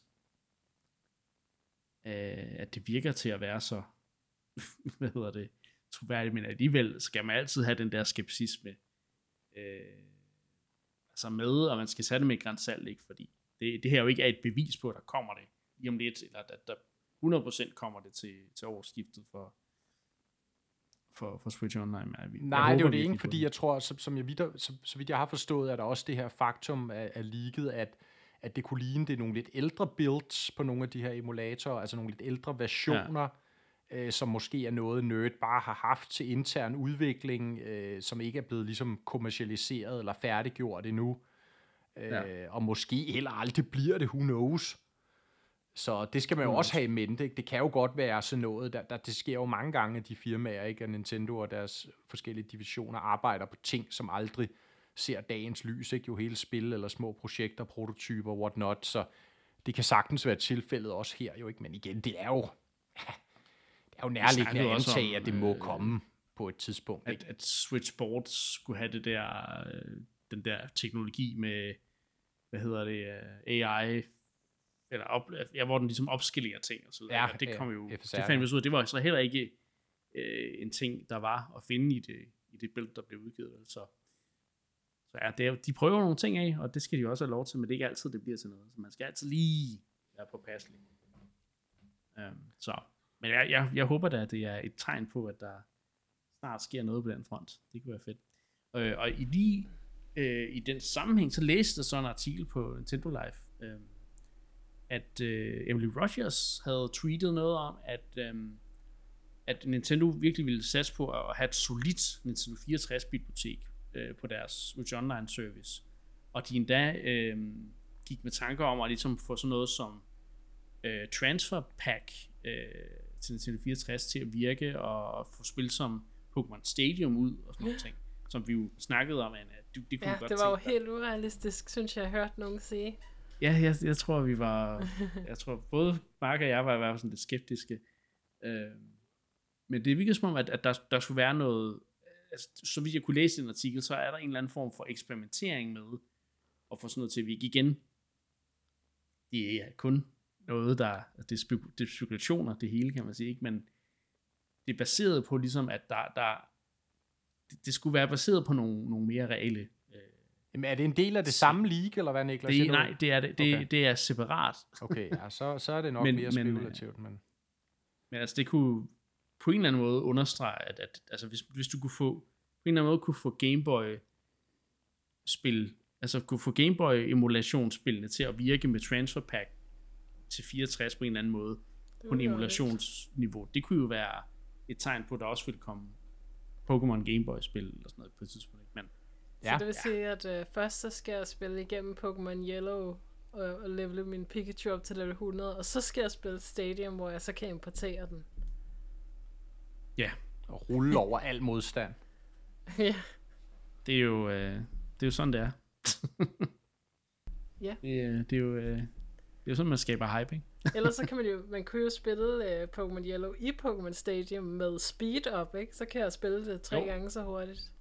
Det kunne også være vildt. Øh, det at de bare være. sådan, nu kommer Pokémon Stadium med øh, Pokémon gul, blå og rød i spillet. Bla, bla. Ja, det kunne være fedt. Ja, det ville være sygt nok. Men øh, om Game Freak vil lade dem udgive det på en emulationsservice, eller om de vil have, at de skal udgive som individuelt spil. Who knows? det er jo det. Men altså, vi så jo uh, Pokémon Yellow. Der skal jo tjenes penge. Det er jo det. Men jo, jo. Ja. Det er rigtigt. Men, men de var jo betalte. Det er rigtigt. Øh, man skulle betale 50 kroner, eller hvad det kostede for Pokémon Yellow. Ja. Det gør jeg gerne, hvis det er det, det kræver. så må de lave endnu et tier. De må lave sådan et uh, nej, tak, nej, tak. expansion Pokémon Ikke flere tiers. Jeg har lige set Playstations pendant til det hele, og det er bare et stort Ja, det er et helvede. Altså. Hvor meget, er det her de fire tiers? Nej, tre kun, men uh, oh, okay. det er, det er rigeligt. to for meget. Ja. To for meget, ja. Ja, jeg, jeg skal heller ikke bede om mere, øh, flere prisniveauer. Jamen, så må de sende uh, Sega på porten, og så tage Pokémon ind i stedet for. Det synes jeg er en fin uh, byttehandel. Åh, oh, ja, ja. Du også bare give Sega Saturn spil i stedet Ja. Der er mange ting. ja. Men øh, vi må se, om der bliver noget, det bliver, bliver til noget af de her Gameboy øh, ting, øh, eller Pokémon Stadium øh, rygter. Altså, vi må, vi må se, hvad, hvad det bliver til. Men øh, indtil da, så husk at tage det med et grænsalt ud. Nå, nu øh, skal jeg lige fable om et spil, øh, som jeg ikke rigtig, tror jeg, har nævnt før, i, øh, eller en spilserie, jeg ikke rigtig har nævnt før i, i programmet. Øh, Euden Chronicle Rising udkommer den 10. maj. Og jeg kan allerede mærke, at I sidder måske med et kæmpe spørgsmålstegn, øh, I to andre. Fuldstændig. Jeg, jeg, jeg, jeg aner ikke, altså, jeg, Nej. de, Nej. de ord, der kommer ud af munden på dig, jeg forstår dem ikke. Det er et, et companion-spil i uh, Metroidvania-genren. Uh, men det er companion-spil til et, et uh, JRPG, der hedder Euden Chronicle Bar, som ikke er blevet øh, annonceret til nogle maskiner nu, fordi at det er under udvikling, og de ved ikke, hvad for nogle maskiner, der findes, når det er færdigudviklet. Så de, har ikke, de, de siger, at det kommer bare til den næste Nintendo-maskine. Så det er sådan set et Nintendo-spil. De har ikke rigtig vil dedikere sig til Switch, som de er bange for, at der er kommet en ny i, i mellemtiden. Um, det er et spil, øh, som jeg fundede på, var med til at funde på Kickstarter for et års tid siden. Eller to var det vist. Um, som er en sjælelig, Øh, et spirituel efterfølger til min, en af mine absolut yndlings øh, JRPG-serier, der hedder Suikoden, som kun fandtes på Playstation øh, back in the day, men som altså har samme niveau for mig som Final Fantasy. Altså det vi taler den højeste skuffe af JRPG her. Og øh, det var Konami, der sad på den serie, og de stoppede med at lave spil tilbage, øh, 20, tilbage på Playstation 2'eren, tror jeg det var. Og så har de ligesom bare ladet den, ladet den spilserie øh, rådne sammen med alle de andre, fordi det er Konami, ikke? Øh, som der bare har opgivet, øh, næsten bare har opgivet traditionelle spil. Øhm, men nu kommer i Juden Chronicles, som har lavet den samme skaber, øh, som så har lavet sit eget firma og så videre, øh, så vi kender det fra Kickstarter.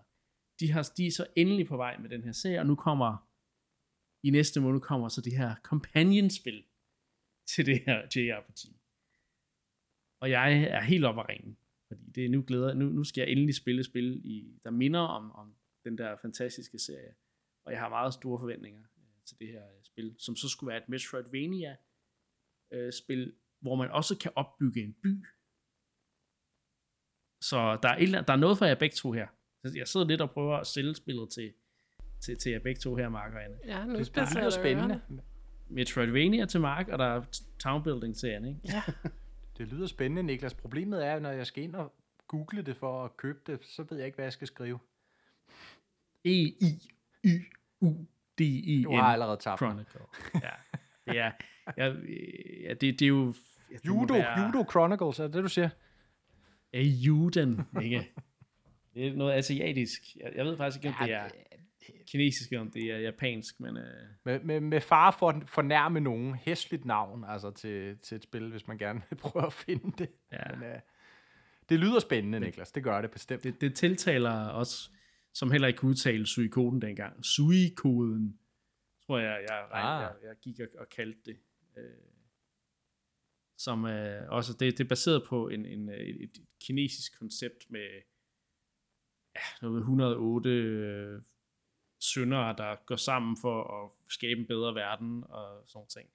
Og det handler ligesom om, at man skal samle rekru- rekrutter, man skal samle 108 rekrutter for at, at redde verden, basically. Og Det er nogle af de spil, nogle, et af de spil, der har de, det, det største karaktercast af JRPG overhovedet. Altså der kan Sinoblade med din, sin sølle syv karakterer, altså godt gå hjem og vugge, fordi øh, uh, 108 det, jeg tror også kun det er 100 i, uh, i Euden Chronicle uh, øh, hovedspillet.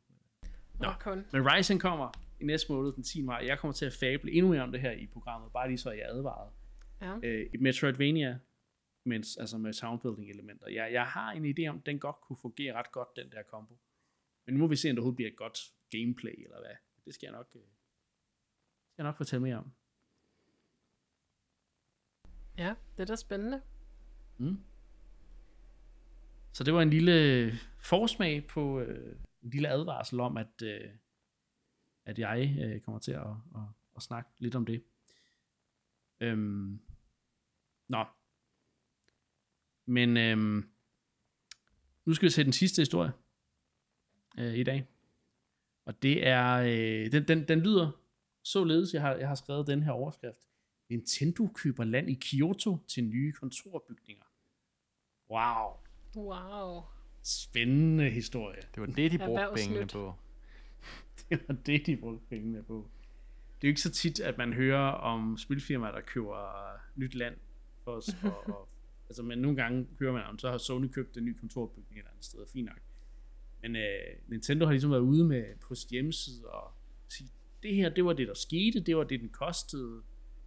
Det her, det ligger, det er så mange kvadratmeter.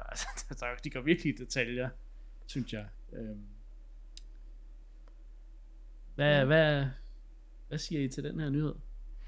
Jo, men den er jo ledsaget hvad, hvad af, det? den er jo ledsaget af noget forklaring om, at det ligesom er til nye, altså udviklings, altså det, det er til ny Ja. ja. udvikling, ikke? Til udvidelse af Nintendo Headquarters, og underforstået må betyde blandt andet ny udvikling i hvert fald, mindre de brancher ud til noget helt andet. Og det er jo dejligt, fordi det betyder, at de kan producere flere spil. Det betyder, det går godt, vel? Også det er jo selvfølgelig, at de har råd her, men de har masser af penge jo, det ved vi.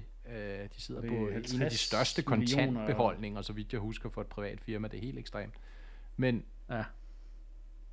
det betyder jo forhåbentlig på sigt, at når alt det her engang står færdigt, det skal vi også lige huske på, at, øh, Ja, at, de har plads, de, at de har plads til at huse flere udviklere, og, og altså interne udviklere hos dem selv, ikke samarbejdspartnere, ikke tredjeparter, dem mm. selv. Og det, hvis man er glad for Nintendo-spil, kan man jo ikke rigtig, ikke også være glad for den nyhed. Nej. Så Det skulle stå færdig december 2027, bum, og er en ny øh, 12-etagers øh, udviklingsbygning. Så øh, ja.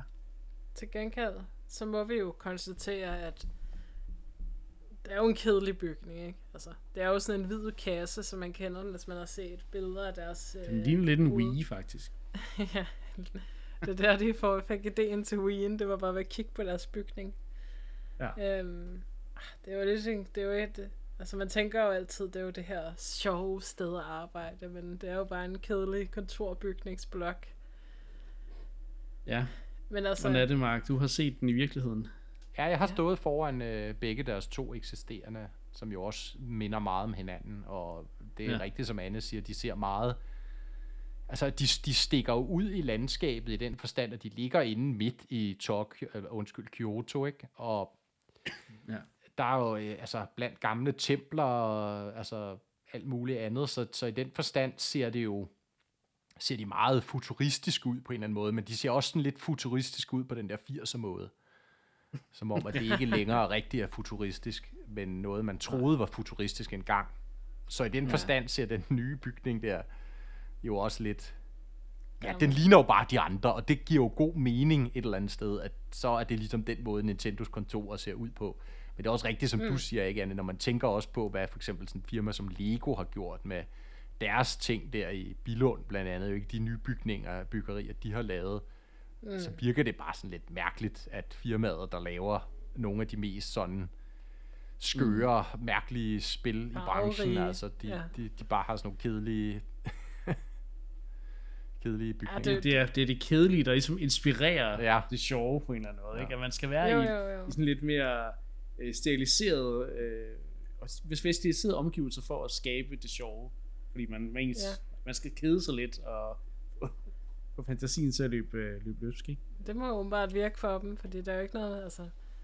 Ah, det er ikke Nej. så spændende at kigge på, ikke? Hvor, hvor at, ja, hvis man kigger på sådan en Google-bygning eller noget, der, altså, som ser rigtig futuristisk ud, ikke? så er det jo noget med, at der skal være planter over det hele, og det skal bare se så godt og, og, og Der spændende skal være legeområder. Og, ja, legeområder. Steder, man kan spille hacky sack. Og og øh, hvad hedder det, rutsjebaner indenfor i stedet for trapper og sådan noget. Ikke? Altså, det er jo sådan, man forestiller sig, at det vil være, men, men nej, de, de, de holder det meget clean, meget minimalistisk, må man sige.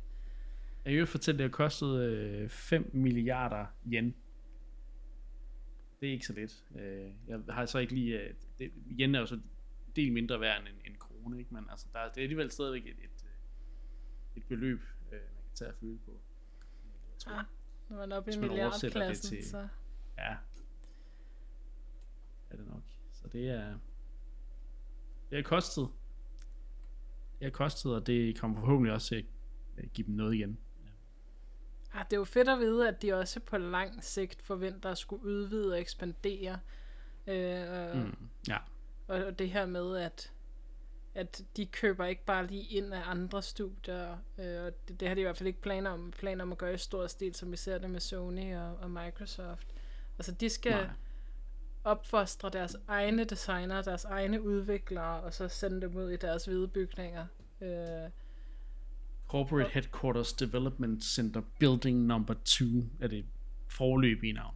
det forløb, og sikkert deres endelige navn. Ja, meget, meget øh, Inspirerende. også fantasifuldt Ja. inspirerende navn, ja.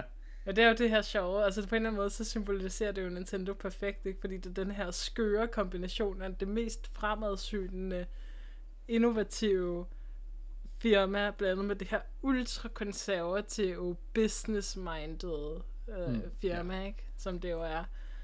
Uh, det gør sig virkelig gældende i den her situation.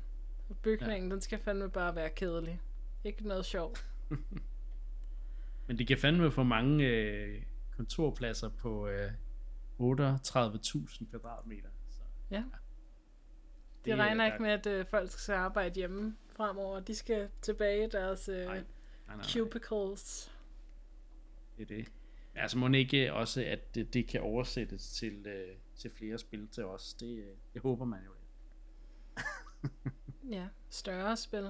Det bliver jo mere og mere krævende ikke at producere spil med flottere Ja. grafik og større verdener, men, men vi bliver ligesom ved med at forvente mere og mere af Mm. vores spil i forhold til, ja, Mario 64 Golf, hvor at, øh, det var lige meget, hvis der ikke var en kampagne, ikke? Altså i dag, der så vi og græd over Super Rush-kampagnen, den ikke var god nok.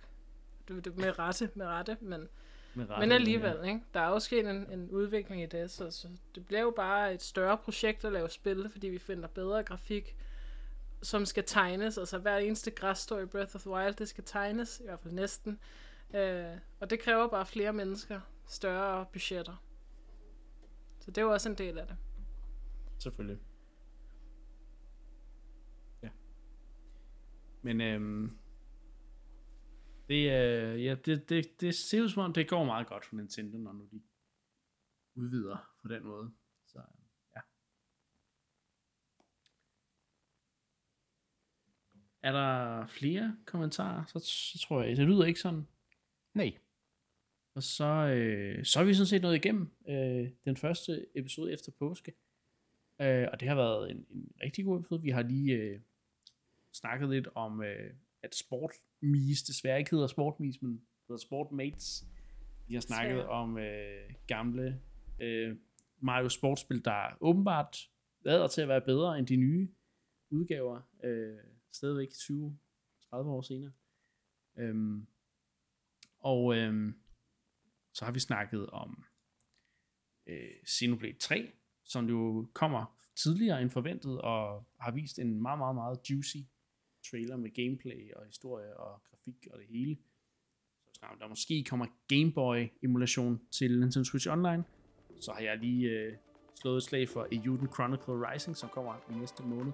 Og så er der sådan snart at Nintendo køber land til nye kontorbygninger i Kyoto, hvor deres hovedkvarter ligger. Og det var sådan set det, vi havde på programmet, så nu er der ikke andet at sige end tak, fordi I lyttede med, og så vi ses næste gang.